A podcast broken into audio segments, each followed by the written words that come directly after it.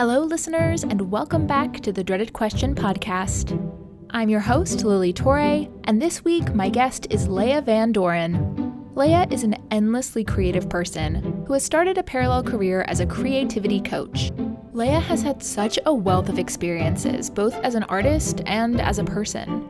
All of these experiences have come together to help her create the path that she's on now, and I'm so excited to share her story with you. So without further ado, let's dive into Leya Van Doren's answer to the dreaded question.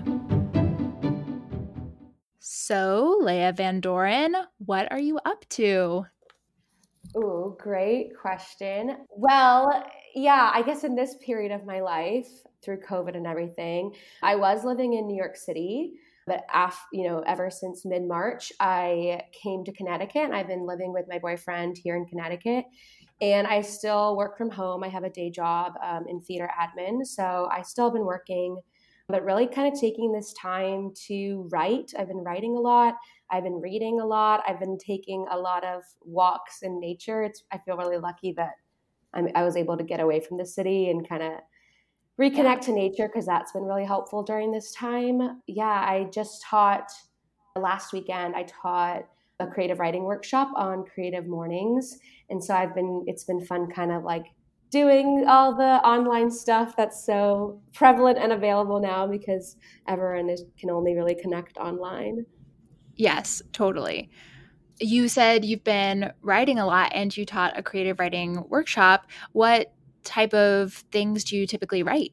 Yeah. So actually, ever since COVID, I was feeling really like kind of creatively stifled and blocked at the, when like at the beginning of all this. Um, and I'm someone who's super multi-passionate, super creative. Like my creativity is my priority every single day. But I was just having a hard time finding inspiration, and like, you know, without your usual routines, it, it was kind of hard to like, and because COVID kind of took away like all, everything we thought we had planned for this year, you know, that was just not a thing anymore. So I kind of had to take some time to, you know, figure that out. And what I started to do, I made a pledge to myself that I would write an essay every single day. I wanted to just like write. Yeah. And so I, what I started doing was just kind of like excavating a lot of my past lived experiences, and like writing about travel and writing about just like different periods of my life. And, and I think that that's such a beautiful thing that this time gave us, was like a pause for us to like really reflect and have that time to go inward and reflect on like our past life experiences and our past life choices. Because I think that when we are in our normal daily lives, we're just so go, go, go that we never really take that time to pause and think about it. So that that's been a really cool project. And I, I've had to like put zero pressure on myself to really, whatever it is, whatever it is that comes out, that's, that's like the right answer. And so that was, that's part of what I was teaching in this Creative Mornings workshop. Because I've, ever since COVID and a few months before, I've, I started to teach uh, these like guided meditation journaling workshops, uh, using creativity as a tool to really draw inward and connect with yourself. And I really believe that writing is such a beautiful tool of excavation and, and of like diving into the unknown, because when I sit down to write something, I might have a general idea of what I want to write about, but truthfully, I kind of let like the words tell me what I'm trying to write about. So that's been a really cool exercise, and just kind of like letting go of expectation, letting go of any pressure, and just kind of seeing what flows out and like following that trail wherever it leads. So that's been a really cool personal exercise, and then taking it, that's what I was doing in the workshop that I taught, kind of like guiding people and prompting them to kind of have the same experience of just following that that trail. Yes, I love that. And I love that you refer to that as a meditation, because I think something that I struggle with sometimes in writing, it's probably no surprise, but I am more of an auditory person. And so for me, instead of journaling, oftentimes what I do is record voice memos of kind of my thoughts or whatever prompt I'm sort of noodling on. Ooh. And I find what that does for me is I can speak a lot faster than I can write. And so sometimes when I'm writing, I find that I'm self-editing before I get to the end of the sentence. But I think what's so interesting about thinking of it as a meditation is sort of regaining that power over your thoughts and not letting the monkey mind kind of race and yeah. get ahead of you. And like you said, kind of going on the journey with your thoughts and allowing whatever comes to come rather than self-editing in the moment. So for me, or anyone who's listening who may be like me, I would say it's probably a good idea to just give journaling a try rather than thinking, oh, that's not for me. Maybe it's all the more reason it is for you. I think that's really interesting. Yeah. Oh, I love that. And it's so cool to hear that you you like to record voice memos, because I'm so I'm such like a writer. I think sometimes I don't even know what I'm thinking until I put it down on paper, and like that's a way that yeah. I process like thoughts and feelings. So it's cool to hear, yeah, if you're more, more auditory based. Cuz cuz sometimes I wish that I was the other way of like I wish I could just pull out my voice memo and like record something that then maybe I can translate into something else. But I don't know. It just doesn't work like, like that for me. I kind of have to like yeah. put it down on paper. I love that. And I think it's interesting for, for either side of the coin to try the other yeah. way. You know, if, you know, for you, maybe trying a voice memo would be really enlightening. You know, it's just interesting oh, yeah, to try something that. different. Yeah. And you, again, you mentioned the fact that you look at it as a meditation, and I know that that's something that is important to you and a big part of your life. So I'd love to hear, you know, your journey with meditating and how you got started with it and what that looks like in your life. So kind of spirituality, like yoga and meditation, have been a really big part of my life since I was a teenager. Actually, when I was fourteen, my mom moved me and my siblings to live in an ashram, which... Whoa. Yes. And I, I always tell people, because like a lot of people have never heard of the word ashram. They're like, what is that? And I'm always like, okay, it's the place that Elizabeth Gilbert goes and Eat, Pray, Love in India. She goes and stays at an ashram. It's kind of like that. Essentially, it's a spiritual community. And so I lived there for the first couple years of high school. And so for the first time, I was introduced to all of these Eastern philosophies like yoga, meditation, uh, Vedic astrology. So that's kind of how I got introduced to it. And like at the time, it was very strange, and nobody, meditation still kind of like wasn't really in the mainstream. I mean, now you see it everywhere and it's really right. become popularized. But like back then, it was just, it, it was weird if you were like, you know, into all of that. So I got int- introduced to it as a teenager and like started just diving into all of that. But really, I think in college, I kind of like related the spiritual practices like yoga, meditation with uh, my acting training, and how, you know, that can be used as such a tool, like to go hand in hand with acting. And because we would focus on the voice and do all these movement classes where it's essentially you're doing yoga and, you know, dropping into um, a meditative state to drop into the creative flow before you do a scene or something like that. So that kind of like married the two in my brain. And then ever since then, it's just been a part of my life. I can't say that I meditate every single day. I feel like I meditate when I need to meditate, which happens to be almost every day, but like I'm not super strict about it. And then I think I told you this, but I recently went to India to do my yoga teacher training. And so I got to spend a month there, and that was amazing. We would have classes every day. It honestly felt like a spiritual Hogwarts. I literally felt like I was at Hogwarts.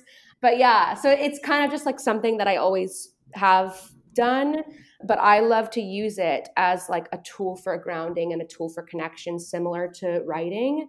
Uh, like before I get started on any creative project, if I'm like about to kind of tap into my flow, I always have to meditate first just to kind of like get centered and, you know, connect with my body and my breath and calming that monkey mind. Yes, you had told me that you did your yoga teacher training in India, but I did not realize that you had spent time previously at an ashram. Was that experience the reason you decided to do your yoga teacher training in India? Because I think it's worth calling out, you know, whenever we're talking about Western yoga, just exactly how Westernized it is and mm-hmm. how appropriated it is in so many ways and how different it is in a lot of ways. And, you know, I think it's interesting that after your experience at the ashram, you know, you came back here and I'm assuming your love for yoga remained, and then you wanted to get teacher certification and you live somewhere where there are thousands of places to get your yoga teacher training, but you decided to go to India. So I'm curious if if that had anything to do with it. Yeah, definitely. So the ashram that I lived at was actually in Northern California, but the like lineage that it came from was from like Indian swamis. So yeah, that because that was my introduction to it, because I think a lot of people in the West are introduced to yoga through the physical aspect of it. And so hot yoga is really popular, or like vinyasa style classes are super popular. So I've heard from a lot of people that like that's their introduction to it, which makes sense if we're here in America. And it's not until much later that they kind of discover that there's this whole other side of yoga. And so for me, I, because I think I came at it from the Eastern perspective to begin with, that was kind of what I related to it as. And so I really didn't feel connected to Westernized studios. Like I tried Core Power at one point and I just like couldn't do it because I was just right. like, this is, what are we doing? This is not yoga. And so I definitely, that's why, yeah, I definitely wanted to do in India to kind of have a more authentic experience and to really get that Eastern side and that more spiritual side. But I will say, even when I was there, you see how commodified yoga is, because it was very much like, I mean, it, it's become a business for them where they know Westerners want to yeah. go study in India. So then, you know, of course they're meeting the demand. So it kind of does become a lot more watered down, but I still wouldn't trade the experience for everything, but there's also that side of it as well. Yeah, that's super interesting. And I loved what you were saying before about incorporating that training and that sense of spirituality for yourself into your theatrical training and to your creative routine. I think that's a really amazing thing because, you know, on this podcast, we talk a lot about our skills being valuable and useful in more ways than we think that they are. So, so often artists and actors think that their skills as theater artists only apply to being a theater artist. And it seems like you're someone who has a, a pretty natural sense of how different experiences go together and fuel and feed one another. Yeah, definitely. Something I think I learned throughout college and like throughout my acting training that like to be an artist is to be a student of life. It's like how biology is the study of life, or like botany is the study of plants. Acting is the study of human relationships and like human psychology. So it's really everything rolled into one. It's just like, look, it depends on which, which perspective you look at it from. And so in that sense, I mean, everything is the study of the human condition, you know? So whatever path you choose, like I love that you talk about on this podcast, parallel careers and how those kind of relate to your artistry. And I agree, because in my mind, it's like, it's all interchangeable. It's all, they all feed each other, like you said. Yeah, exactly. And so I would love to hear more about where you are right now in your parallel career journey. Yeah, I love that. So, oh, it's been, it's, I feel like it's been a long journey because I am someone that always knew I wanted to have my own business and do something that would help me be a thriving artist. I hate the terminology of, you know, surviving artist or, yes. yeah, so I, I always kind of felt that way, but I didn't know what it would look like. And I, and I think I naturally have, like, I've always thought, oh, I want to be some type of life coach, but I didn't know like what mm-hmm. that looked like. And it wasn't until I did The Artist's Way about two years ago. And I like, totally fell in love with the idea of unblocking our, your artist and like reconnecting with your inner artist. At the time, I was really struggling myself with kind of questioning my path as an artist and like questioning my self-worth as an artist. And I think that as artists and as creative people, but also people in general, there's so many limiting beliefs that hold us back. Questioning if we're good enough, questioning if we're talented enough, questioning like, who cares what I have to say, imposter syndrome, all of those things. And so as I was working through The Artist's Way, I was able to kind of go through my own process with starting to look at some of that stuff and heal it. And it's just been such a beautiful journey of like knowing that, I don't know, it's hard to say in words, but it's like the journey is never over. You're always going to come up with like another limiting belief. As soon as you've kind of worked through one, yes. another one comes up. And so it's true in life, but I, I'm especially passionate about it in your creative career, because I think that so many people have talents and, and stories to tell, and, and their voice matters. And, and so many times we stop ourselves before we start because we're so terrified of being seen. We're so terrified of what people will think of us if we tell our truth. And so I've, through my own journey, I'm like, oh my gosh, this is how I want to help other people, of them figuring out who they are as an artist and, and reconnecting to that creative spirit inside of them, because creativity is life. I mean, that's like joy, passion. That's what what makes us alive and what makes us feel alive. So it's become so much bigger now, from like me focusing on being a theater artist to like how I want to live my life as a whole. And I'm like, I am a creative soul through and through. I want to live a life that's full of aliveness and creativity and joy. I love that. And it sounds like you want to help other people do that too. Yeah, it's been great. I like, so I've started coaching people one-on-one. And then I also started this like group workshop, like I mentioned before, the Creativity Circle, which again is a guided meditation journaling workshop, really to connect with your inner artist and really to kind of examine some of those things that do hold you back and really get to the root of why, so that you can begin to work through them. And I've just been having fun with like this writing workshop that I just taught. It's like, we did this silly exercise called Fridge Poetry. And the idea of it is, one day I was feeling really like blocked and I had no inspiration and no motivation. And I was like, you know what? I keep just like looking in my fridge every five seconds. Like, what do I think I'm going to find in there? I'm like, I'm going to use my fridge as some inspiration. So I opened up the fridge. I took five items, like random items, and I wrote those down. And based off those five items, I wrote a poem as like, I used that as a springboard for inspiration.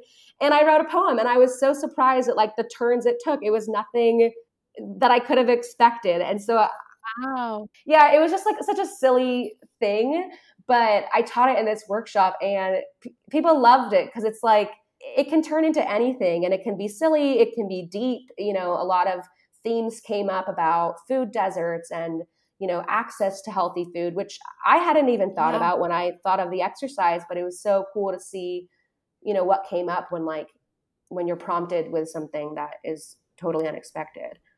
Yeah. I mean, that's such a, what you just brought up is such a unique sort of theater artist way of, of looking at things.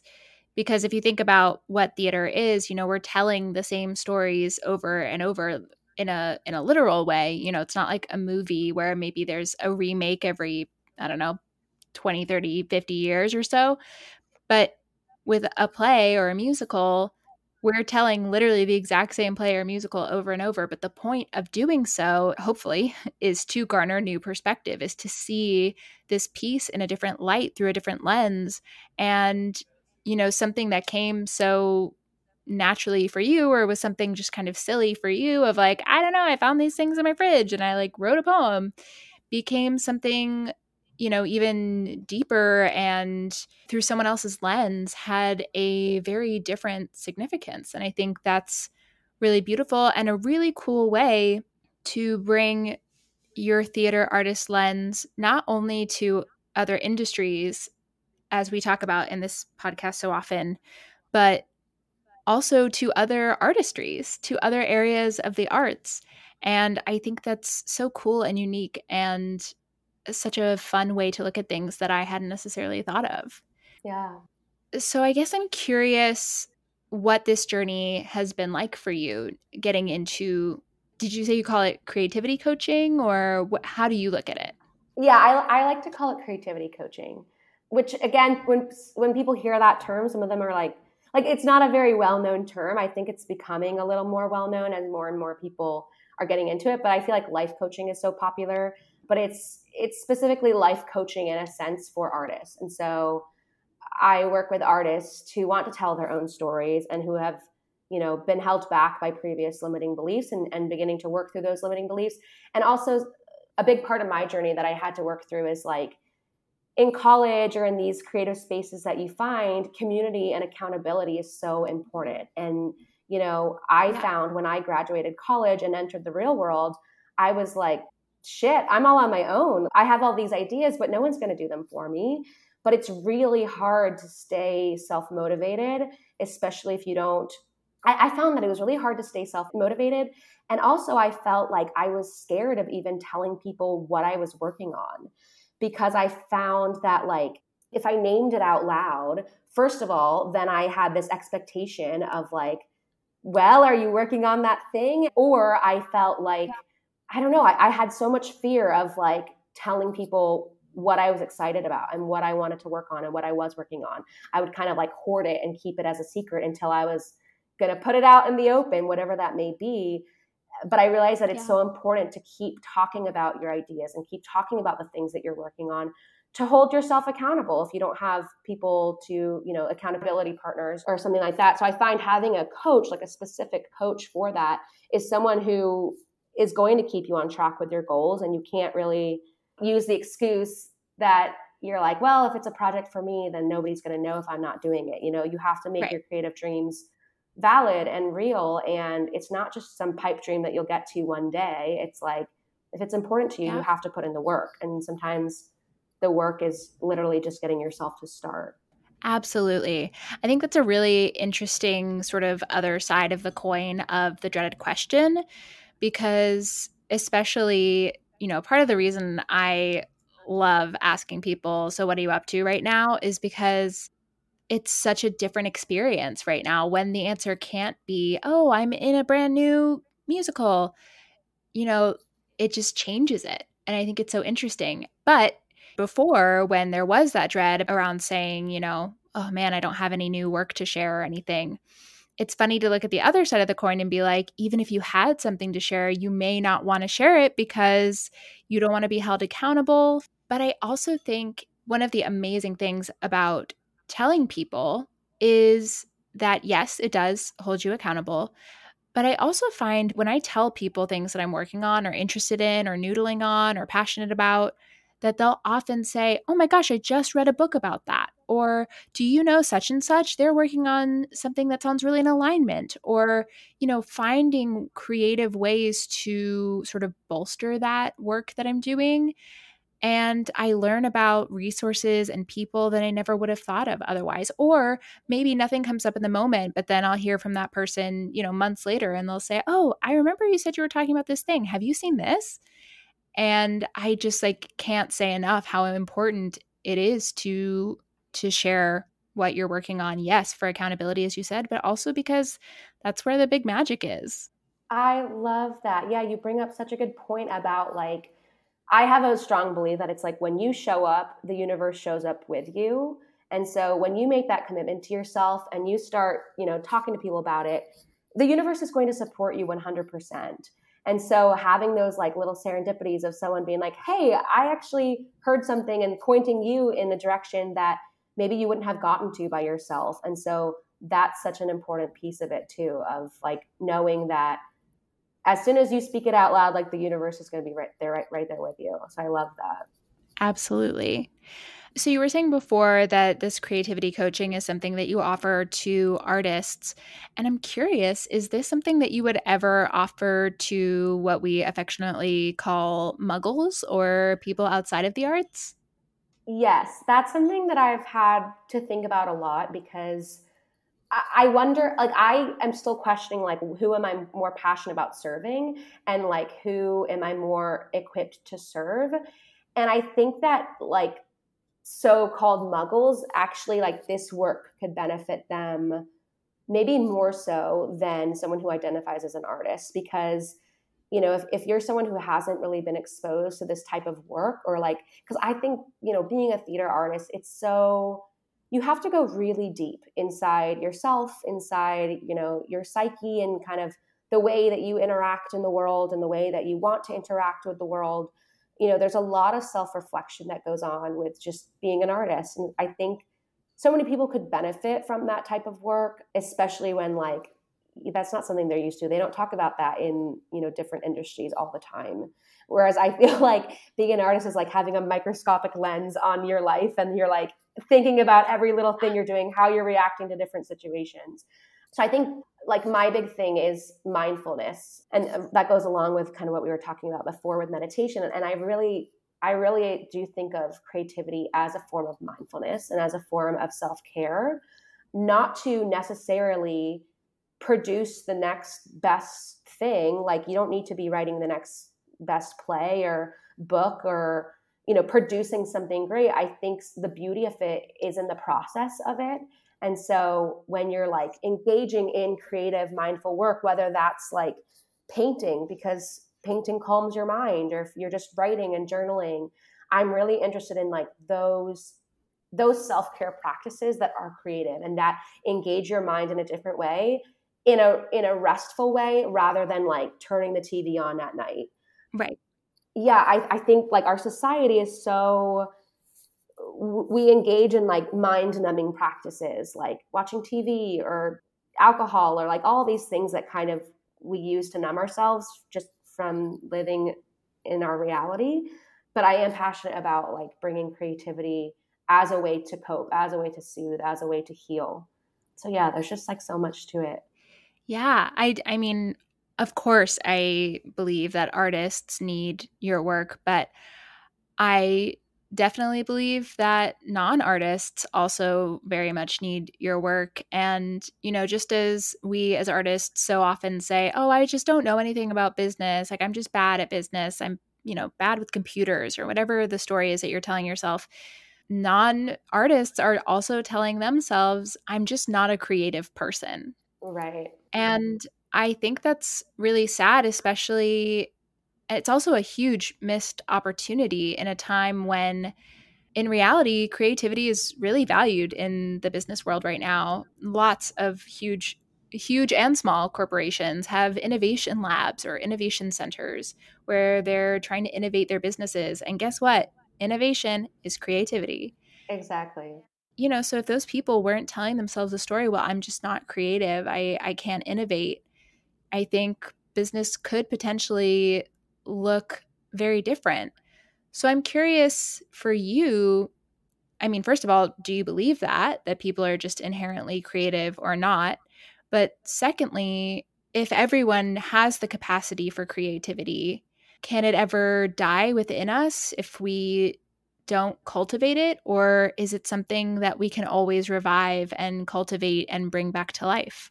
Mm, I love that question. Yeah, I, well, yes, the answer is, I think that all humans are creative. I think creativity is like an innate ability that we all have. I think that just a lot of us have not tapped into that ability because we've been taught that it looks one way, and that to be, if, if you don't identify as an artist, then you think that you're not creative because maybe it's, you know, you don't have that natural inclination as, you know, as people who identify as artistic do. But everyone has the ability to think for themselves, to put their own perspective on something. It kind of makes me think of the question, like, what is creativity and what do we define as creativity? And it can be, I feel like creativity is always talked about as this like elusive, mysterious thing. And I know I love Elizabeth Gilbert talks about it in Big Magic. So it's kind of like, right, you have to think about like the definition of that. But like you said, it, it's about innovation. It's about, I mean, for me, it's really about, like I said, those self-care practices. And it's about being mindful and engaging with the present moment and in kind of having that tool to reflect and connect. And so that's available to anyone. And I think, I love the question, if, if you don't cultivate it, does it die? No, I don't think it'll ever inherently die, but I think you can, it is a practice that you do want to engage in, just like meditation is a practice where it'll get easier the more you do it. Creativity is also a practice. So if you feel really stuck or blocked or uninspired, I mean, you're kind of having to deal with all the mental chatter before you kind of tap into that flow state. The more you practice and cultivate that skill, the easier it is to drop in and to like really get to the juicy stuff right away without kind of having to deal with all the fluff. I mean, I find, I don't know if you um, know of the practice morning pages, which is part of, yeah. Yes, I love that. Yeah. Part of The Artist's Way. But I find like with my morning pages, the first page and a half might just be fluff. It's just kind of mental chatter. This is what I'm thinking about. You know, I'm hungry. I need to go to the bathroom. Just kind of like basic stuff. But then as you keep going, you you dig a little deeper and you kind of get to like what really needed to come out. So in that way, it's totally a practice and a skill that needs to be nurtured and cultivated. But I think because we are human beings, like it is our innate ability to create. I totally agree. I'm just going to encourage you that I very much believe that there are non-artists out there that really need what you have to offer. And I think that could be a really interesting thing for you to consider in your small business. Mm. And speaking of small business, I want to thank you here on the podcast for being so flexible to reschedule our recording session because we were supposed to record yesterday. But I shared with you that I had an opportunity come up to attend a online event through Hello Seven called Reimagining Small Businesses, and invited you to attend with me so that we could maybe also talk about it a little bit today, but also because, you know, we're both working on small businesses, and the intention of this particular panel or seminar was to to learn how you can engage in anti-racist practices in your small business. So obviously it sounded like something you and I should attend. Yeah. And we did. And it was really amazing. If any listeners out there were there, I'm sure you know. But if you weren't, it was a live event on YouTube. So there is a replay available, which I will link in the show notes.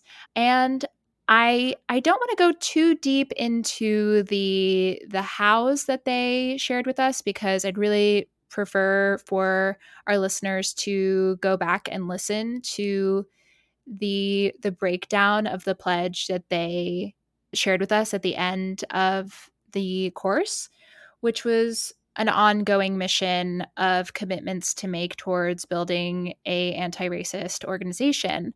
So I definitely encourage you to go and listen to that. In their words, they phrased everything so beautifully and clearly, and they deserve your time and attention. But I would love for us to just kind of unpack a few takeaways, uh, things that came up, because for me, and I'm sure for you, there were many. The panel was full of incredible and gracious humans, including Broadway's own Robert Hartwell, who is such an incredible superstar and was really amazing. So do you want to start us off? Is there anything that you're dying to share that you took away?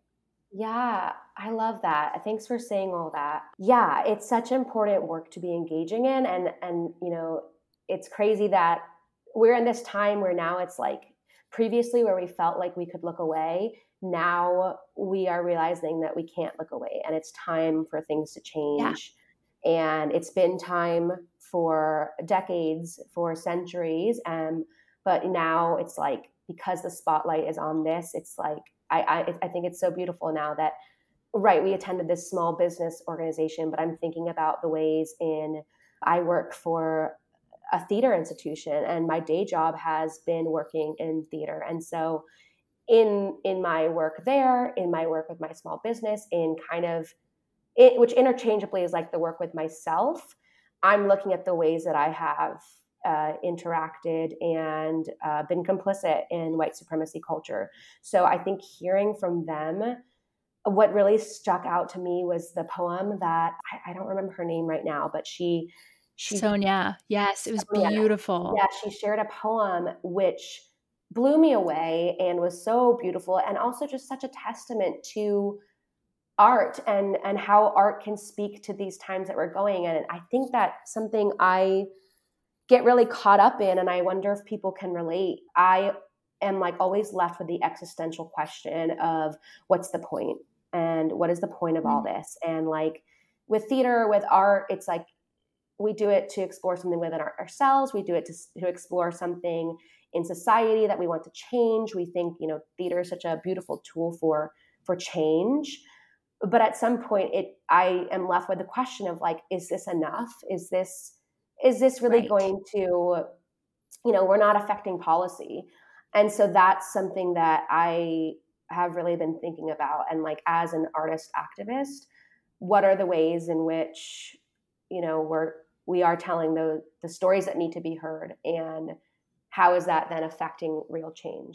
So I say all that just because the poem was such a beautiful moment for me as, as they kind of opened the seminar, of like, this, this is why we make art. You know, that was such a powerful yeah. moment that made me stop and made me see it in a different way and made me empathize. And it was just such a beautiful expression. I encourage everyone to go watch it. So yeah, it's it's just been, and you know, of course, there's so many other things too, but yeah.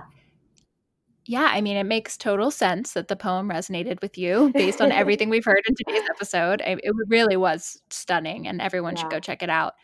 And actually, something that you said is really hitting me in a profound way. You were talking about how, you know, yes, you are a small business owner, but you're also someone who works for a theater company. And so all of this work is hitting you in these different areas. And what I just realized is that as multi-hyphenates, and so many of us are, I would say really all theater artists are multi-hyphenates, we have feet in a lot of camps, and we have impact in a lot of different industries. And so when we, you know, attend one town hall or watch one seminar or do whatever, the impact that is felt resonates far beyond the theatrical community, beyond, you know, whatever you think of as your primary thing. That impact is felt in, if you have a survival job, in your survival job. That impact can be felt in every single community that we are a part of. And so actually, you know, because then you were talking about, you know, how much power do I as one person have? How much impact can I create? You know, what's the point? We should feel even more empowered because we have so much influence in so many different communities, as long as we are willing to show up fully in those communities and share what we have learned and, you know, look at our learnings through that lens. You know, how can I apply what I learned to the restaurant industry? How can I bring what I learned to my babysitting job? How can I apply it to my parallel career? How can I apply it to my primary career? And that's something I hadn't thought of. That's extremely empowering. And what you were saying about, you know, change made me think of Robert at the beginning sharing something to, this is, I'm paraphrasing, but he said, you know, change is definitely happening right now. And we all get to be active participants in this change. Mm. And that was another thing that I found really empowering, was like, it's not happening to us, it's happening with us, and we all get to create it together. And especially as creative people, that's what we love to do. So yeah. I, yeah, I found that all really empowering.